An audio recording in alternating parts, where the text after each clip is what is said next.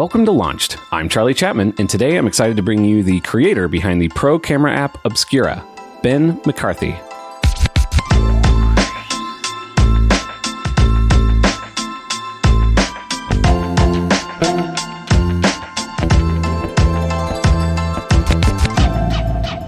Ben, welcome to the show. Thank you so much for having me. I'm really excited about this. Uh, I actually just got back from a vacation where uh, I actually had a lot of uh, things to photograph, and so I've kind of been back into that like I want to try all these different camera apps and play around with them. I even started maybe looking at SLRs, but uh, I think what I always end up landing on is it's more fun to try all these different uh, camera apps that keep evolving. Like I don't know if you saw Darkroom just had a big update. I did. I haven't had the chance to play with it properly yet, but it looks great. It just this space is so exciting to me. Obviously, uh, Apple also agrees because it seems like every version of the iPhone, the big pitch is the cameras, and so um, Obscura is one that I'm I am more recently familiar with, but I'm very, very excited uh, w- about. So I'm excited to talk to you about kind of its history. That's great to hear.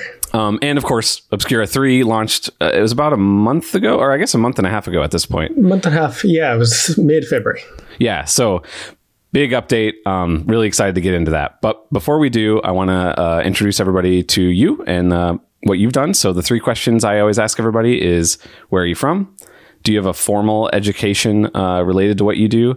And then the big one, what was your career like leading up to Obscura? Uh, good questions, big questions. um, to start off, I am from Dublin in Ireland and have grown up here pretty much all my life.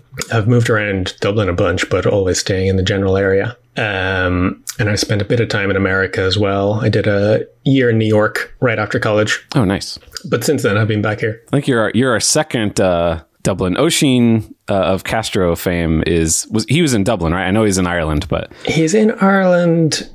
I don't know if he's from Dublin specifically, but anyway, yes, another. Seems like there's a cool uh, like iOS scene in that area that I'm kind of jealous of. There certainly was a few years ago, and obviously, no, nothing has been happening the last two years. But I'm sure, curious yeah. to see if things start to pick up again. Um, in terms of education, I studied visual communication design in college, which most most people would call graphic design. Okay, yeah. So I have no formal education when it comes to programming, but that is, I suppose, like ninety percent of what I spend my time doing these days. Um, third question was so career, career, career leading up to Obscura. Yeah. So this is usually the big one. that is a funny one, in fact, because there is very little career to speak of. Oh, okay. Uh, when we were in our second year of college, we did a module doing HTML and CSS. And that was my first time doing any sort of coding whatsoever. Okay. You know, leading up to that, you know, I've always been interested in tech and Apple and apps in general. And my dad is a photographer. So I was like very immersed in that whole world. And in a room full of designers, I was probably the most tech geeky of anybody there. And so I had, for a couple of years, maybe really felt like getting into app design was what I wanted to be doing. Uh, you know, kind of app and web space. But I always had it in my head that I would be designing apps and someone else would build them. Mm. And and th- at this point, you're talking like mobile apps, right? Yeah. Okay. Yeah. This was so my second year of college would have been 2014, 2015. Okay, cool. Uh, so yeah, well, well into the iPhone era. And I wanted to build these apps. And I had, you know, all these ideas and little sketches and stuff that I put together from time to time. But eventually just came to the realization that like n- there there isn't anyone who's going to build these things for me like I can't afford to pay somebody to do it, and yeah. who is going to take a chance on you know going into business with me or whatever. So it, it slowly dawned on me that like nobody's going to do this for you. You got to do it yourself. And so doing that HTML CSS mo- module in college was just enough to like break the seal on doing any sort of programming whatsoever. And then I, after that, downloaded Xcode, struggled with Xcode and uh, certificates and provisioning profiles. And certainly back in 2014 or whenever it was, that was by far the worst part of trying to get started. Uh, but eventually I got past all that. And I did gradually teach myself how to write apps. How how did you do that? Was that through like online courses and stuff? Not really. I did try Apple's, uh, you know, the Stanford classes that Yeah, were on yeah. Apple's education thing. Kind of the the classic. It feels like they recently did a an update to it, um, but I haven't heard much about that. No, I mean, um, so I tried that and did like two or three of those classes and was like, this is slow and boring. And, you know, I, I, I just didn't really want to be building whatever. There was like a card app that they were doing. I was like, that's not what I want to be doing. So I kind of did just got just enough out of it to get started and then just went off in my own direction. And the first thing that I made was a little game called Agile, which was essentially, you know, whack a mole, Oh yeah, like the carnival game where you're just like, you're trying to hit things as they pop up. you hit it with the little foam uh, like mallet thing. Exactly. It's basically just digital version of that. And I did it ultra minimal, just black circles that would fade in and you had to tap them before they turned fully black. And it got faster and faster. And so that was the first thing I did. And it was truly horrendously made. Every part of it was just held together with duct tape and dreams. uh, but I launched that. It took me about three months, I think, from starting to getting it out, which in hindsight, I'm like, wow, that was amazing because it takes me far longer to do anything now. Yeah, yeah. And it made something like a hundred euro total in its Okay, but you got it into the store. You went through that whole process. got it into the store and it it pretty much paid for its own uh, the developer license that year. Yeah, that was always my my first like version of this was uh the Microsoft store in Windows Phone days because I was I was the one doing that, and uh, that was always my goal was if I can get to like paying that hundred dollars because I think it was a hundred dollars there too. Um, It's not even break even in terms of your time. Right, right. But it's break even. And because at the time, anyway, all my hobbies had to be like break even. Like, because I also did visual effects and motion graphics and stuff. And I would shoot weddings just to like offset it. Yeah. And so my goal was always to reach $100. I don't think I ever reached it. I don't even think I got to the point where you get a payout oh dear. for, on the on the Microsoft store back then. So so I understand that feeling being just very excited to even get to that point. Yeah, just getting to open up analytics and seeing anything is exciting. Yeah. There's a real person using your thing. That's also Yeah. scary too, but And then they email you going, "This doesn't work," and you're like, "Ah, now there are real people using this." oh no. Yeah. Um, but then following that, that was in the lead up to WWDC that year. And so I think I had been writing code for about three or four weeks before Swift was announced. Oh man. So just as I was getting to grips with Objective C, they're like, and that's all in the past now. Welcome to the future. Uh, I didn't make the jump over to Swift for another year at least anyway, but it was funny that like I had picked just almost exactly the wrong time to start learning Objective C. Man, yeah, that's me with UIKit. I was about I was about five months in uh, Yeah. when Swift UI was announced, It uh but also didn't jump right in. yeah no like Swift was a mess in the early years anyway, so it was it was fine. Uh, but then following on from that uh, was also when Apple announced all the manual camera APIs. okay, yeah, And that was like, okay, well, I've built this dinky little game, but you know what? A pro camera or a camera that gives you more control over the hardware is something that I've always wanted. Because if you're used to holding like a physical camera in your hand, there's so many dials and controls, and you you can have just so much control over what you're doing. And then you go to the iPhone camera and like, hey, this is really impressive for the size of it, but it sucks when you try and adjust exposure and then you turn your Right. camera a little bit and the accelerometer is like, hey, you moved, the scene has changed.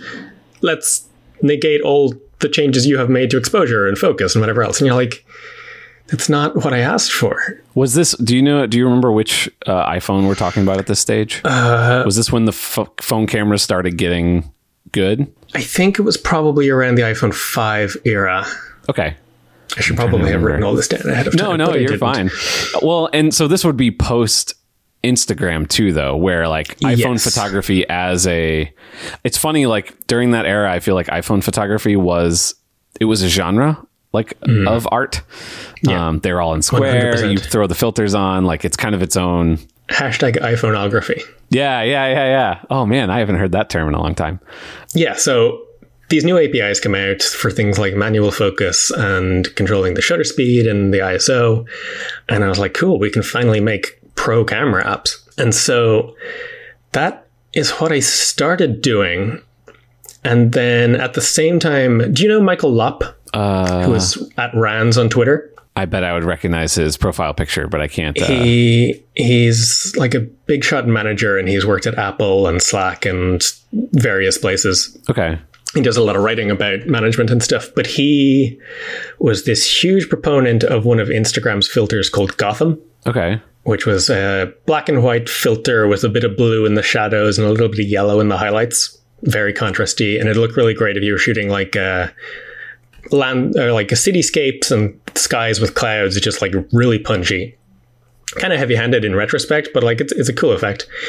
And Instagram killed that and just Oh. got rid of it. And he was like, "This sucks. This was my favorite." And so he started like looking at various apps to try and recreate the effect. And he would hashtag all his photos with uh, "RIP Gotham." and so I was like, "Oh, there's something. Like, wouldn't it be cool if we could have a Gotham filter in Obscura?" And in fact, You had already. You had already. So this at this point, you were designing a camera This app. is still, still, yeah, in development early on. And in fact, I had not even settled on a name yet, and so the working title for a while was Gotham with uh, Oh. with no O. It was just Goth or no A, so it's just Gotham. that was the working title yeah. for a couple of months. um, I was sitting with a friend in a cafe in Dublin one day, and I was just like, I I need a good name for this, like. You know, because I'm a big fan of puns, so I'm like, what's something clever? What's something that sort of ties into the camera, like some sort of obscure camera term? And I'm like, oh shit, obscura. so obscura. What's the what's the like mashup or what is the pun there? Uh, well, it's not exact. it's- yeah, not exactly a pun, but uh, camera obscura was the original form of camera, uh, and it comes from the Latin, where camera means room or chamber, uh, and it, it's like almost translates to the same word, chamber and camera. Okay, this refers to the like the pinhole cameras. Yeah, exactly. Ah. Which originally were bigger. It was like Yeah. just like a large box has a pinhole, and, and obscura is the Latin for dark. Right. And so it was just a dark box that if you have a pinhole, light comes into and it creates a little lens, and then that's your camera.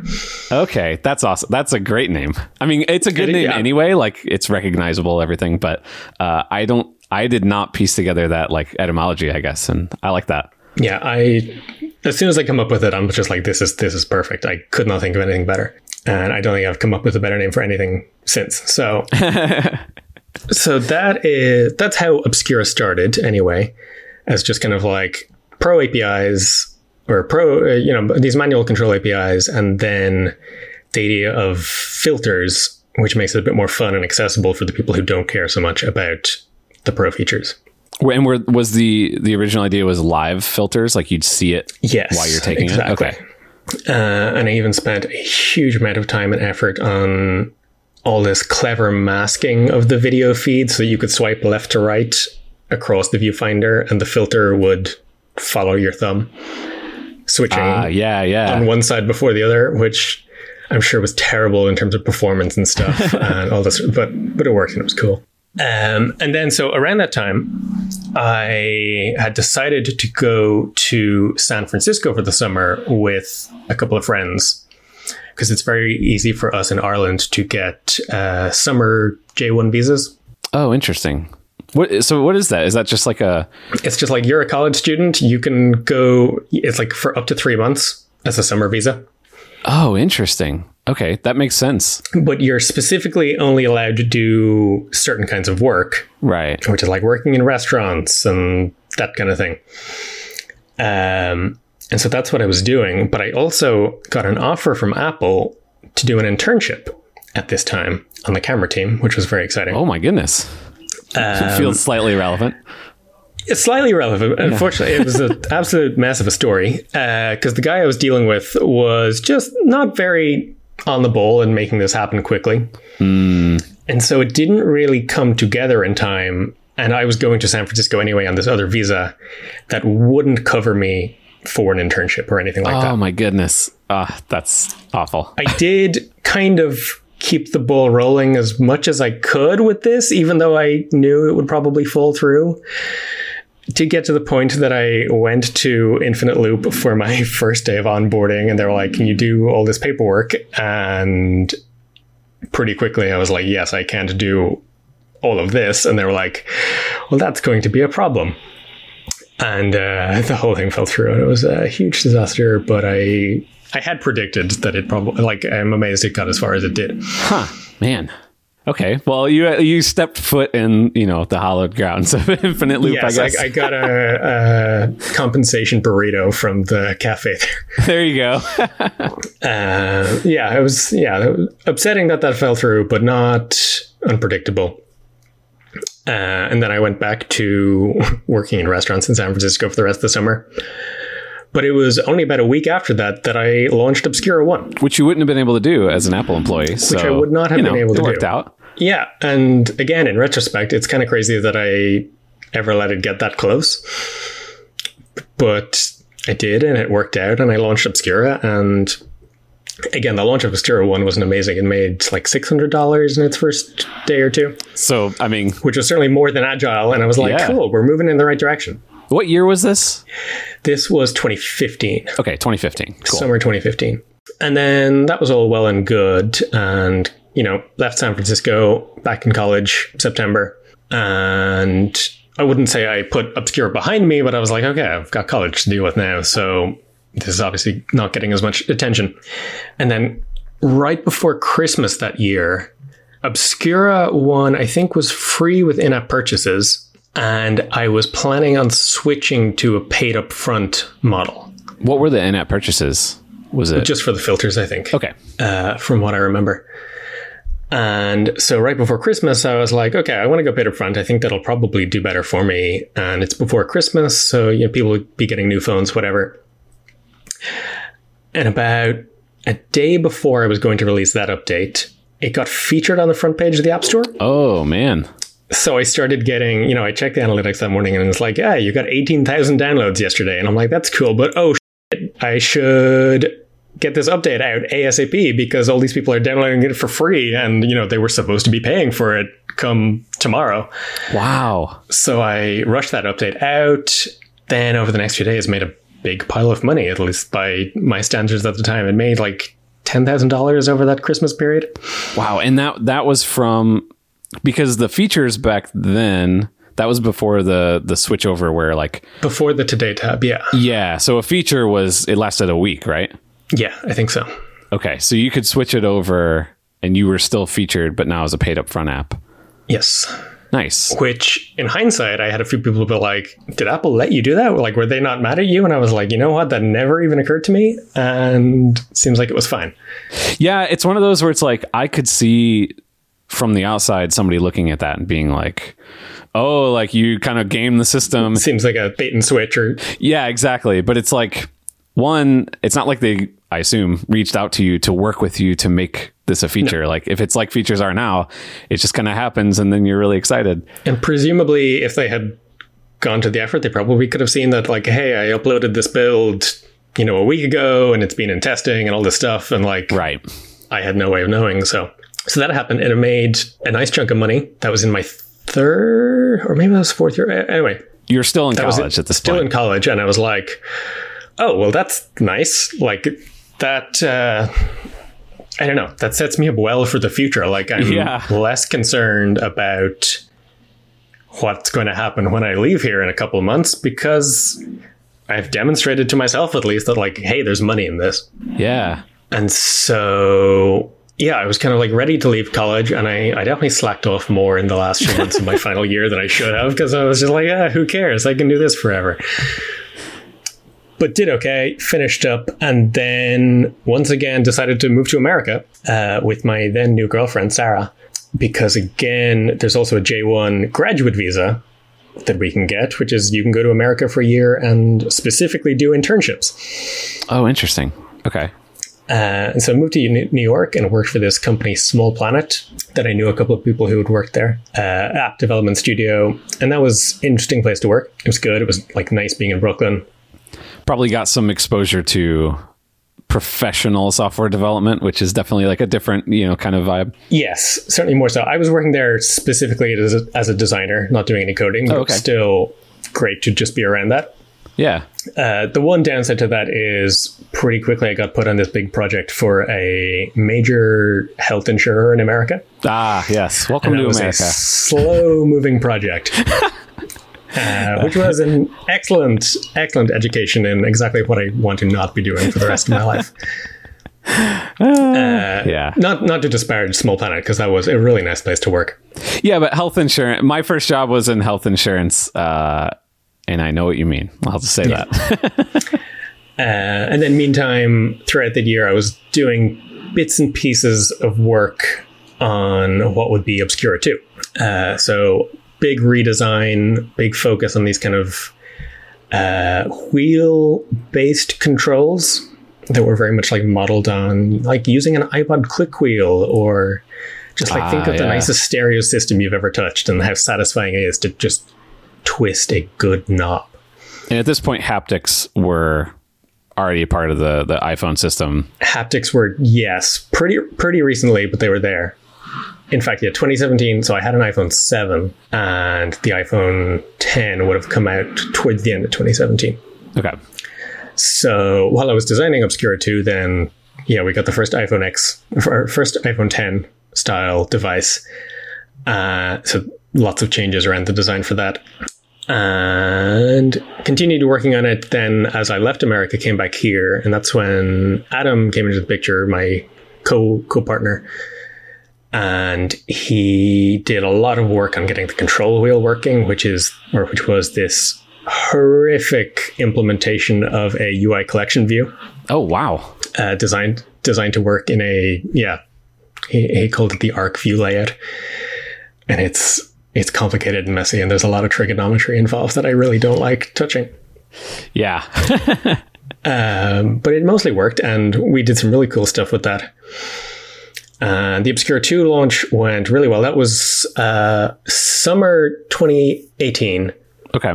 And was that a was that a new paid up front app or was it an update to Obscura 1? Yeah, that's a good question. No, it was a brand new brand new app I'm curious about that because it seems like most developers really don't want to do that.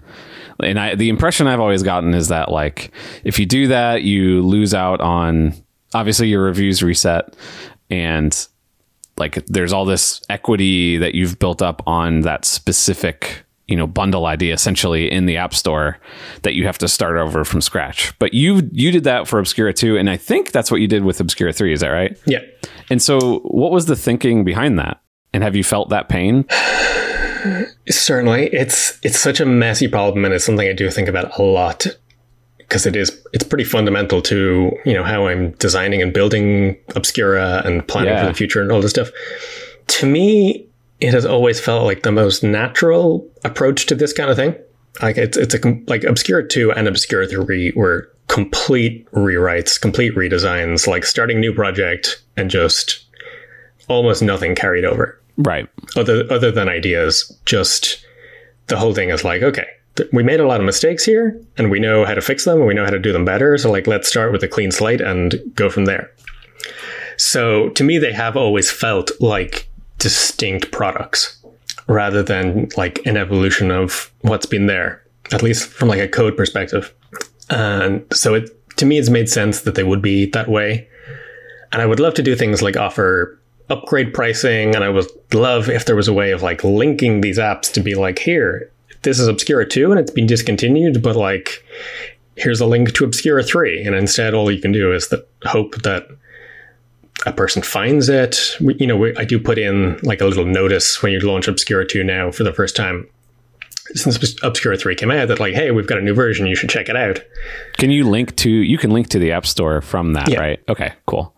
Exactly. So I show that just once now because I'm extremely loath to do anything that would interrupt you from getting to the camera. But right. I, I feel like this is the one exception that I'll make.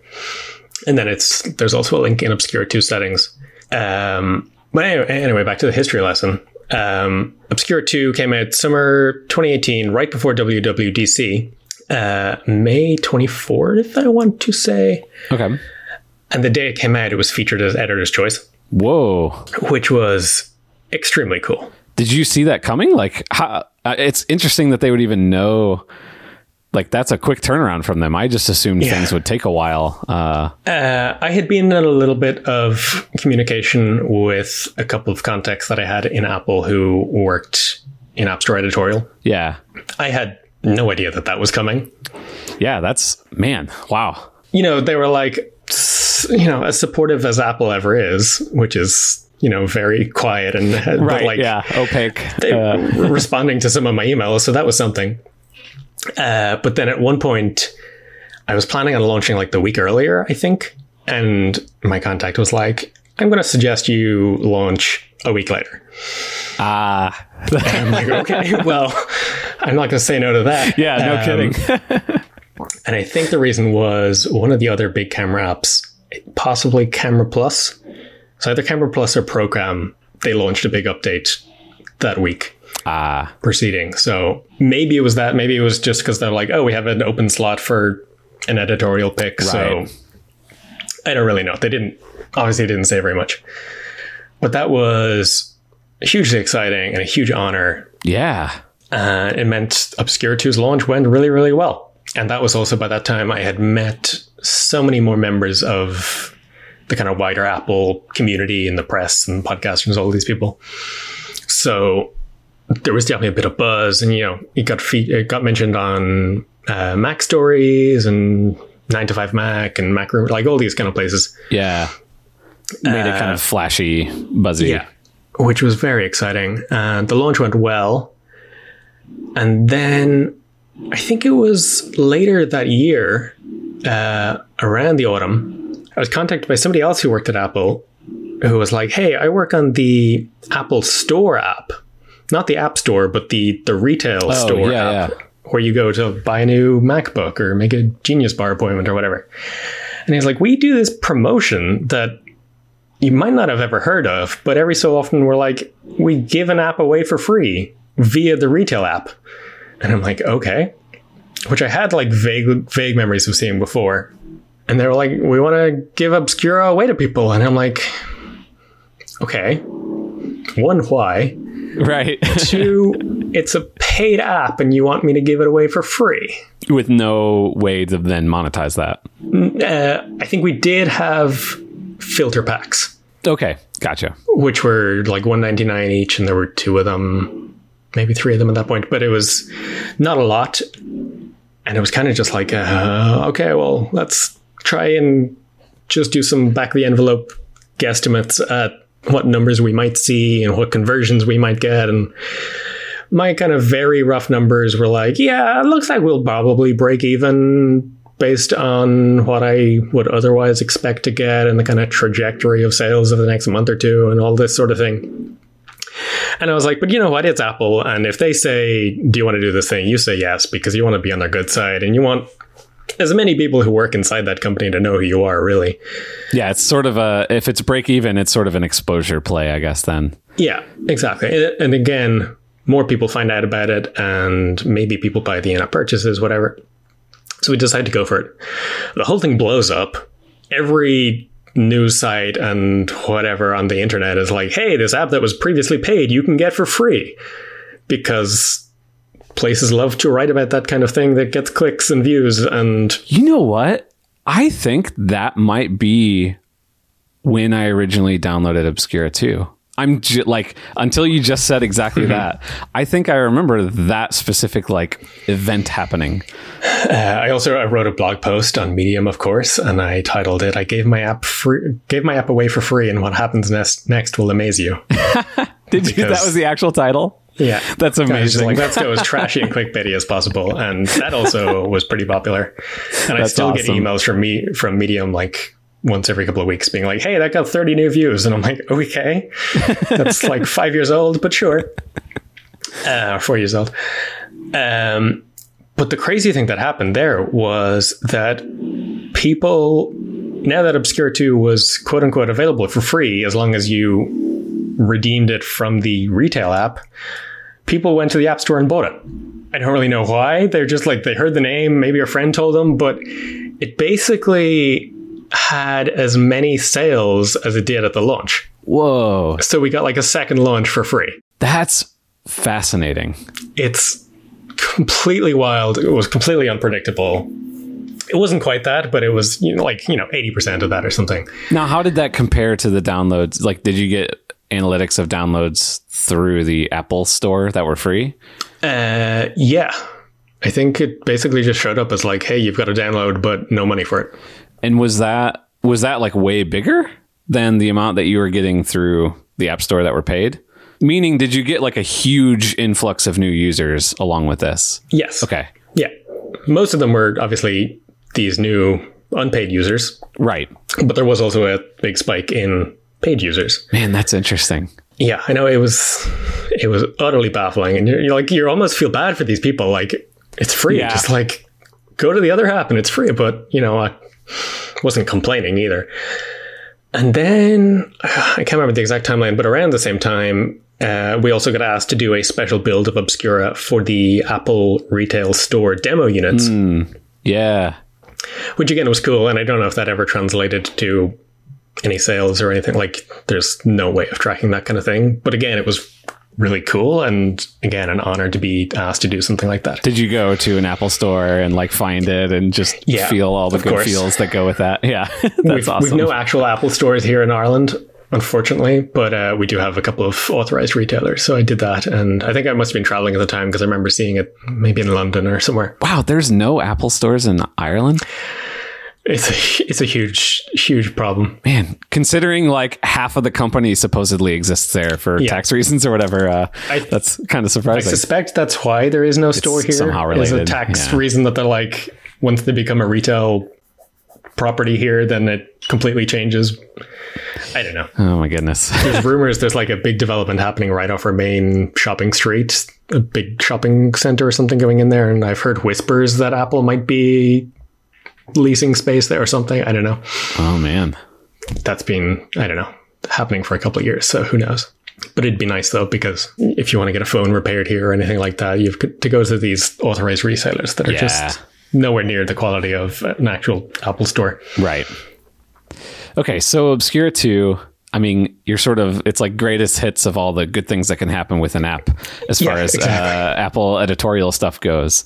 Um, and that, that lasted for a while. And any updates that you put out, were you continually working on Obscura 2 and doing updates and stuff during that time? Yeah, we certainly were, and there were some some big changes around that time.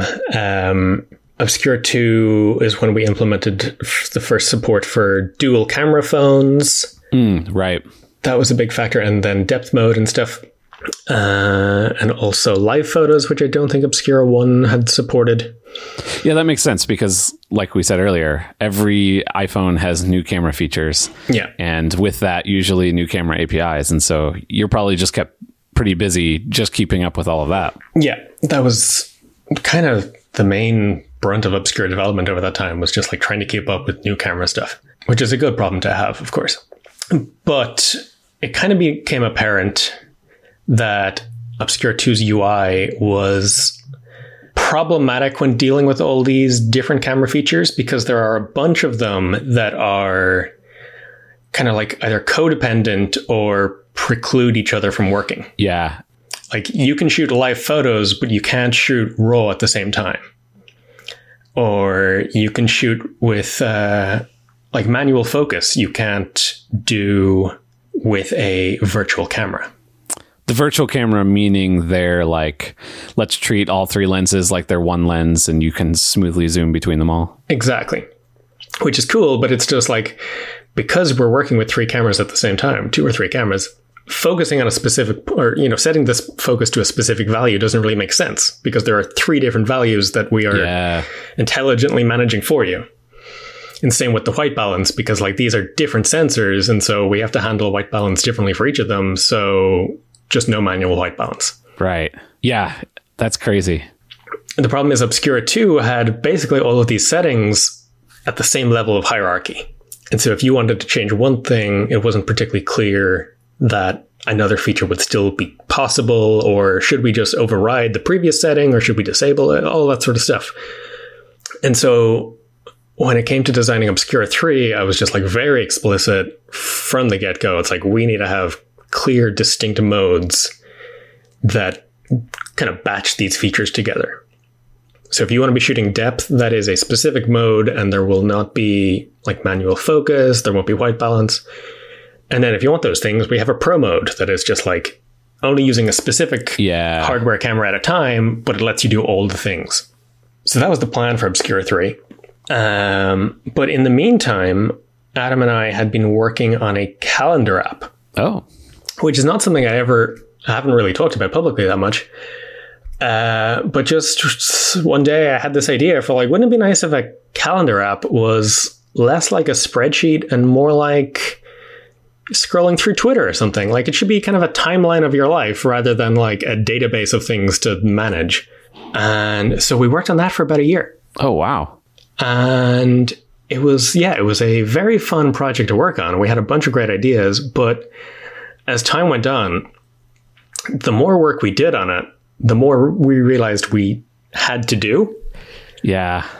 And it just every day I would sit down and the problem would get bigger and bigger, and there were more things. And you'd go to work on a feature like um, adding attendees.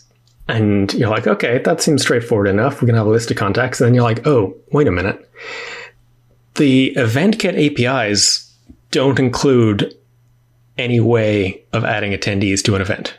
And you're like, okay, well, that is uh, that is a problem because that's a thing people like to do when creating events. Uh, and so we looked into a bit and we're like, there's a private API or something. There is some way of doing it that other apps are doing, but we hadn't worked out how to do it. And then the other alternative is like, okay, well, then you have to sign in to everybody's individual email or calendar providers. Right. Gmail, Microsoft Outlook, and whatever else, all the Calder, CalDAV servers and all this stuff. And you're like, that is so much bigger in scope than anything we wanted to deal with. And so there was just problems like this, and they were just mounting up. And eventually we we're just like, we need to put this on hold because one, Obscura 2 is making less money as time is going on, and this is seeming like it's further away than it was six months ago. The finish line feels like it's running away from you faster than you're running towards it. Exactly. Yeah. Yeah. I know that feeling. So we were just like, you know, this this is unsustainable. We need to put a break on this. And Obscura 3, it was like, okay, we've done no work in it. I've done a bit of design work, so I had a few ideas kind of down on paper. But it was like, this is a problem space that I am very familiar with, and Adam has done a bit of the work on image processing and stuff like that. And so it's like, we can absolutely do that. Like, no question, we can get to the end of making another Obscura Yeah.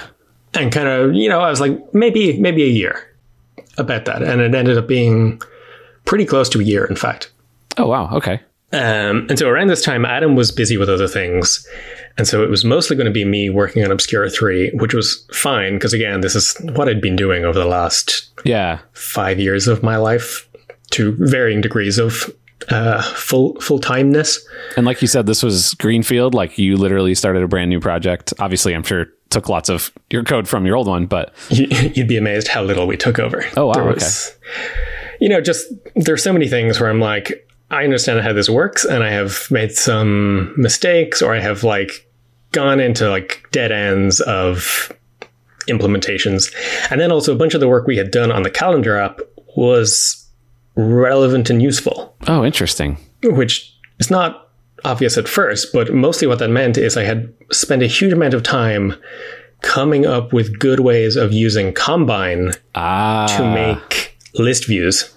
Right. So you're you getting to use new Swift APIs uh, and Apple APIs um, for this. That yeah, you wouldn't be able to obviously reuse any of your old code because that's all in. No, and it was all much, much older. Like that was dating back years at this point. Whereas Yeah. the optical stuff was like, it was a year old. Interesting. It's funny. I feel like this is like the success story that uh, every like senior developer person warns you against, uh, where it's like greenfield projects always sound like they're going to be good, but it always ends up being this big minefield and you spend forever. But it sounds like you kind of have a success story version of that. A little. I mean, you know, it's not as if a huge amount came out of it, but things like the settings view in Obscura were like directly lifted from that work in optical. And then I translated that because it's all uh, the diffable data source and combine Yeah. for having lists and collection views that are better at updating themselves, which is incredibly important when it comes to your photo library. Because that is Right. a collection of photos that you need to update dynamically as things are added and photos are deleted and stuff, which of course was always a big source of bugs in Obscura too, because dealing with data models is a pain. And Yeah. again, like my background is in design, so I love spending all my time fiddling with UI components and all this stuff. Like data models is just not my speed. It's what I spend a lot of time doing, but I do not love that part of it. Uh, so the combine stuff and diffable data source was hugely helpful in making so much of Obscura 3 just better than it was before. Uh, and helped get started really fast. Like within within about a week or two, I had like a functional prototype that was settings library and the start of the camera interface all up and running. Nice. And so the was the was the kind of principal thinking behind Obscura 3 then uh sort of what you were talking about earlier, bucketing these different modes into a more clear from a UI perspective um UI where it's like, all right, you have these different modes and when you're in these different modes, you have these options. Otherwise, you don't have these options. So it's a little more clear when you can and can't do things like manual focus or whatever. Exactly. And then the interface where it makes sense, we, you know, show and hide different options. Yeah. So when you're in like the depth mode, there's no white balance controls at all. They're just hidden, Right. which is easier than, you know, disabling stuff or being like, if you change white balance, then we'll disable depth. And like, no, we're just like, you're in depth mode if you want to shoot depth, and you're in pro mode if you want to shoot raw. So much clearer, easier to communicate, easier Yeah. to build. And well, I'll let you go, but I do have another question related to that. But I'll let you keep going on the the history here. Sure. Uh, and we had various other ideas in you know how some of this stuff should work. I wanted to get away from the the control wheel that I had built for or that Adam had built for Obscura 2 just because it was kind of finicky and it was great for having like here's a list of you know infinite controls and we can add and we can add more if we need to which is great when you're dealing with the tiny amount of screen real estate that you have to fit camera controls into. But it was kind of tricky to use and you would try twist it to one spot and you would slightly overshoot or whatever Right. so it's like, let's get away from that. Let's have more dedicated buttons for specific features. And we did reuse some of that idea of the like these radial controls, particularly for the manual exposure and focus controls. Mm-hmm. So you can just like touch and rotate with your thumb, and it's kind of like using a dial and kind of not. It's very satisfying feeling. It is very satisfying. We put some nice haptics in there, Yeah. which I spent I spent quite a bit of time trying to get that right, and it is tricky, but it's good now. I think. Uh, and then there's other other controls that we use, kind of gestures for shortcuts. So there's like a whole filter picker that you can use in pretty much all the modes except live photos, because live photos are a pain in the. yeah. Um, and so you can tap that and you can see a whole list of all the filters and you can jump to different categories, but you can also just touch the filter button and swipe your finger outwards and you get this little radial pop up of your favorite filters. And so we managed to kind of bring a better balance of those gestural controls while also having things be tappable and super explicit if you want that. Or if you don't know the gestures are there, they shouldn't be as necessary. So they were kind of two guiding principles for the design direction of the camera UI. And then the other stuff, the library is a little bit more similar. Uh, I did kind of group albums together. So we've got this nice sort of thing which shows you depending on the size of your thumbnails, like I don't know, twenty or thirty of your recent photos, and you can scroll down, you see different albums, and you get like a preview of photos there. And we built in some cool features regarding like rating, which is not a thing that iOS really supports in any easy way. Right. Image metadata is a big pain in the ass for us as well. But we discovered you can kind of hack around this by creating albums in the photo library. And so we created albums for one star, two star, three star, four star, five star, and then like flagged and rejected. And so if you open up your photo library, there's like a little folder that says Obscura 3, and you go in there, and there's all these albums. And so then uh, in, in Obscura's code, we can just be like, oh, if the user taps three stars, take it out of any of the any of the other star albums it might be in, and then put it into three. But then that way they can they can see their that metadata in the like normal Photos app as well. Yeah, or any other photo related app that lets you browse albums. Right. That's cool. So that helps. But then in Obscura, we can kind of just present it as like, this is three stars. Yeah, exactly. Which is really nice because the little the little heart that you get in the Photos app is is fine, but it's it's very binary. Like Yes. there's not a lot of Yeah. granularity to that.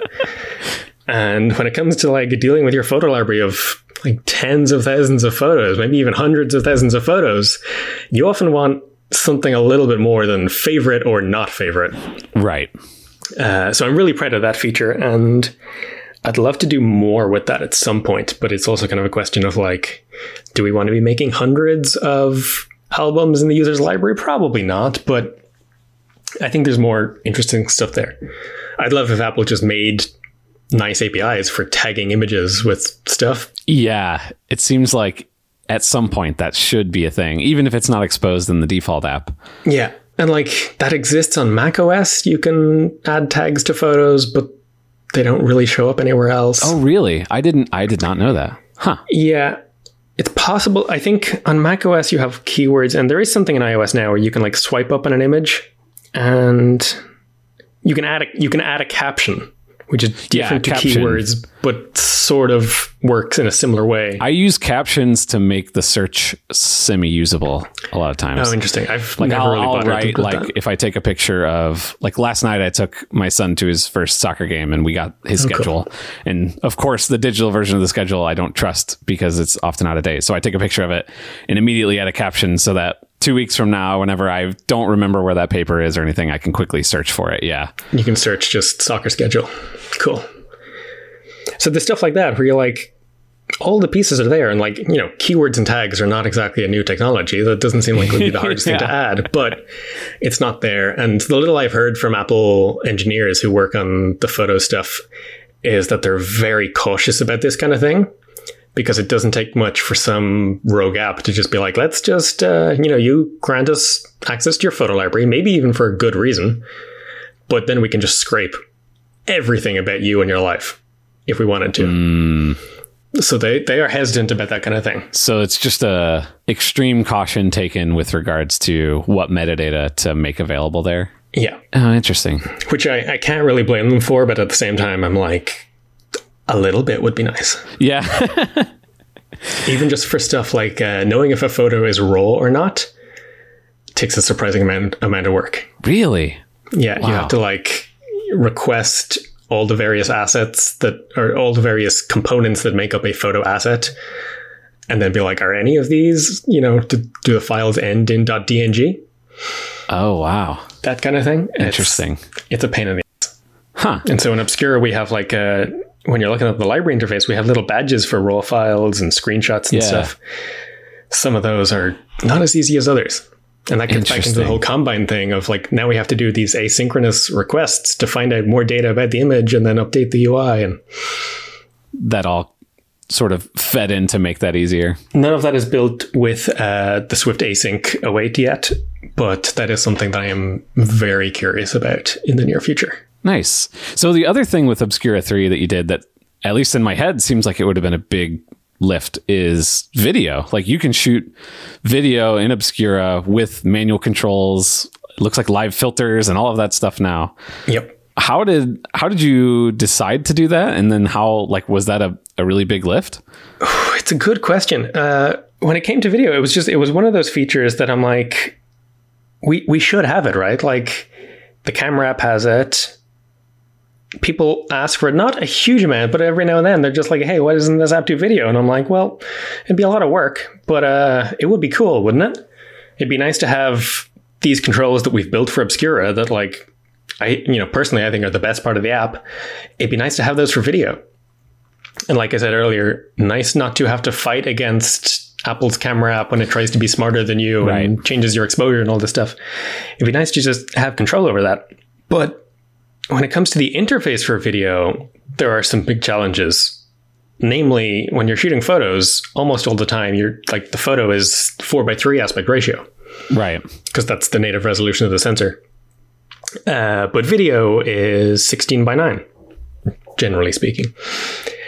And so that takes up much more of the phone's display. And so you're like, okay, previously we keep all the controls down below the viewfinder. But if we're shooting video, there's no way that'll fly. The controls, almost by definition, have to go over the viewfinder hmm. unless you wanted to make the viewfinder tiny, but I don't think anybody wants that. And so we're like, okay, now all the controls need to work as an overlay instead of just contained in a little black square at the bottom. So we had to do a lot of planning on how that was going to work, how they would appear. That also led into the theming options that Obscura now has.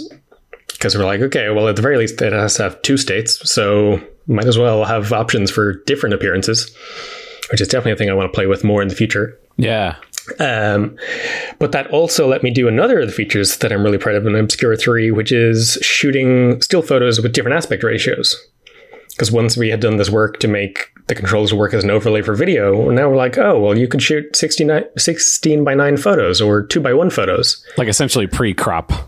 Yeah, exactly. And also square photos, which are another one of those things that I probably should have added when I first launched Obscura in 2015 when people still shot square photos, but Yeah, that was like a it's a whole own, you know, art form or whatever. but it's here now. Um, so that that's been cool. That's been like a fun convergence of different features to tie together. Um, I don't know what the reception to video has been because we, we have a little bit of analytics in the app, but not that much. And I'm kind of like, maybe we should try check for a few more things to see like how many people are recording video. Um, Have you made that a major point of like the marketing?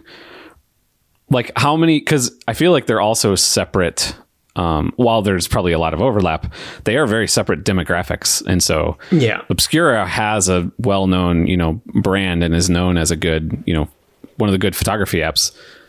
And if, by the way, uh, listeners as well, if we suddenly hear background noise on my end, it's because there's really big storms coming through, uh, and the rain it sounds like just started. So, fair warning if you hear some ominous thunder, uh, that was not added in post to make this. okay. If, you- if you need a if you need a run for shelter, just let me know. Yeah, no, I yeah. There's there's a small chance that might happen.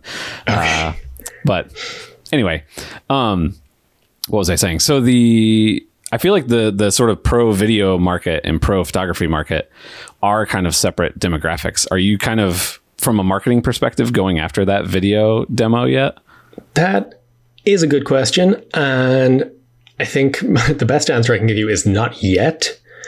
Uh, when we launched Obscura, we had this uh, feature around custom presets.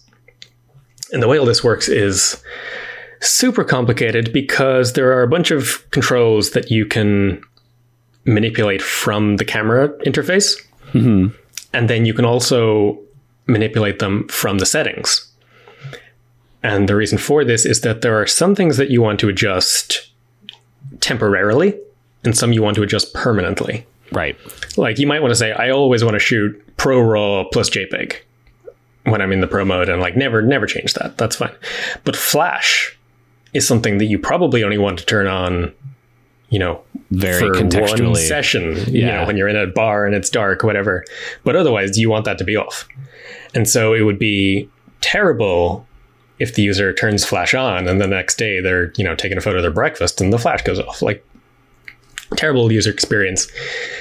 And like you know that intu- intuitively, but when it comes to actually like, how do you make that work? It gets much more complicated. So there's this whole system of like storing whether the user has a particular setting that they want to persist or to always use the last used version.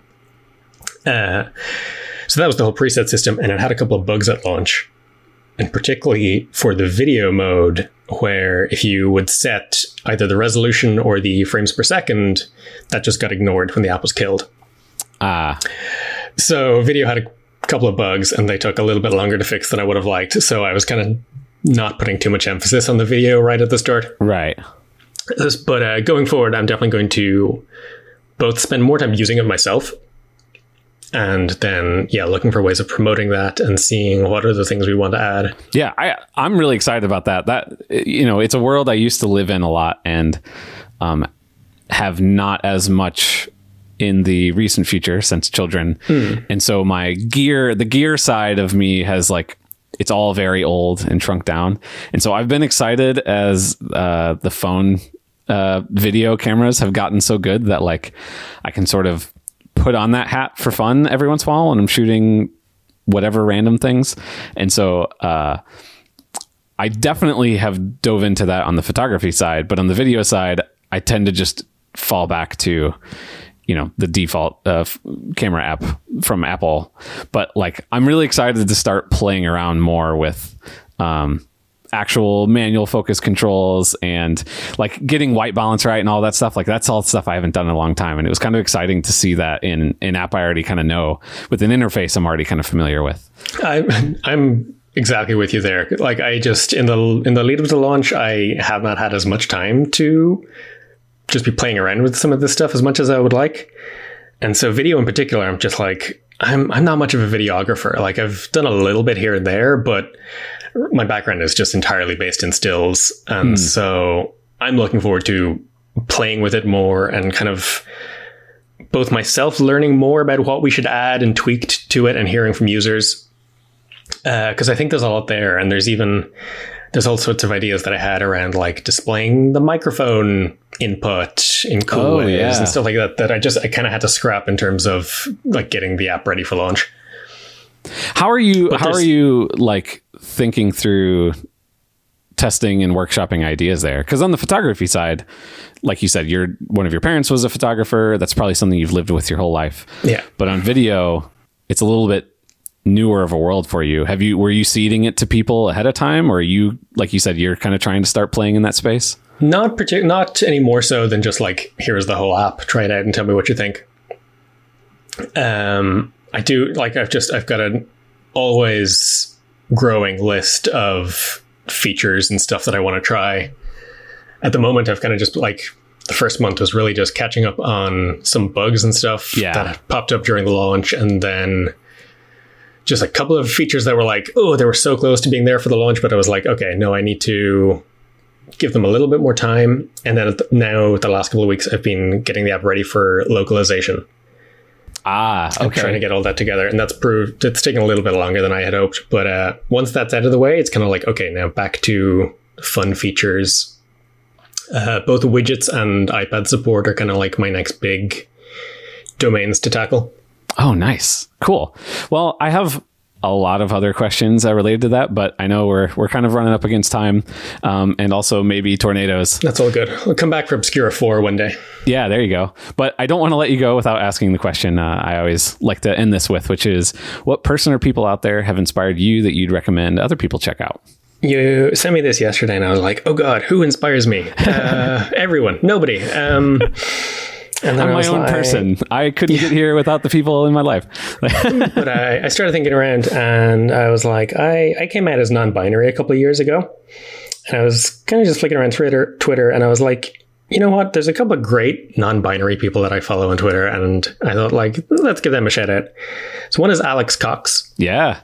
Who does a bunch of podcasts and has recently gone independent as well. Uh, and Alex, Alex is the podcast Do by Friday, which is one of my all time favorites. And makes me laugh and cry in equal measure. And Roboism, also great. Uh, well worth checking out. Roboism is also good. Best uh, intro music in podcasts, I still think. Yes. it, it is great. I listen to it at the end of each show, like trying to parse the lyrics because they're they're just on the edge of what you can understand. It's one of the like I will I will turn off uh, Overcast's uh, smart speed and everything for the music. It's, Nice. it's like so annoying, but I just really like that song a lot uh, for whatever reason. Uh, so yeah, Alex has just gone indie, and I'm like, go go check out Do by Friday and support their Patreon and stuff. Uh, Matthew Bischoff, Yeah, you're probably familiar with. I'm sure many listeners are. lickability. Uh, they are practically an institution in the iOS space of just making great products, being great members of the community. And Matt, in particular, is just they are great at Twitter uh, and worth checking it. yeah, yes.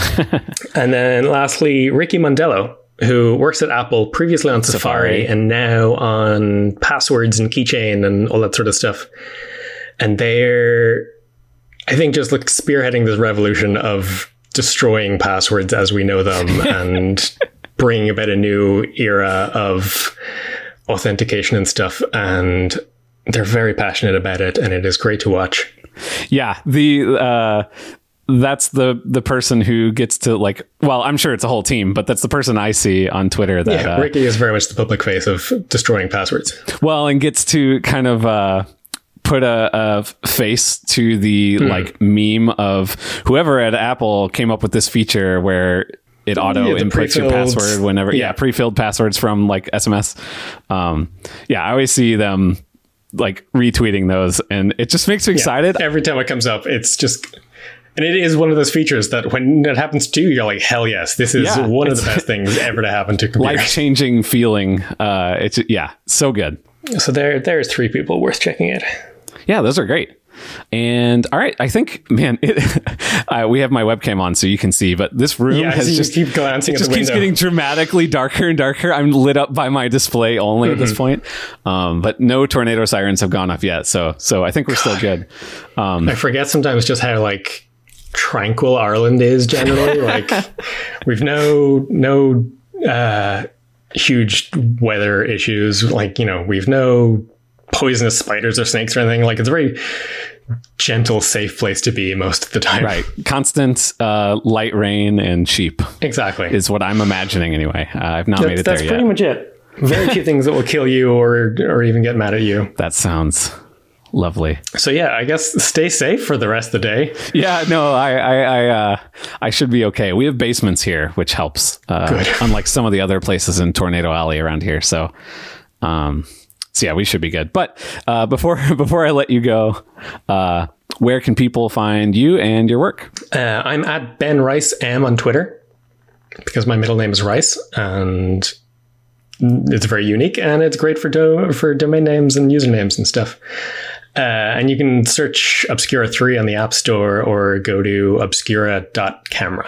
Awesome. Thank you so much for coming on. This was really fun, and Thank you. uh, I've had a excited to see where Obscura goes going forward. Me too. Thanks for listening. If you'd like to discuss the show, you can find me on Twitter at underscore Chucky C or tweet the show directly at LaunchedFM. I'd really appreciate a rating or review in Apple Podcasts, Overcast, Breaker, or whatever your podcast of choice happens to be. And you can find show notes and more at launchedfm.com.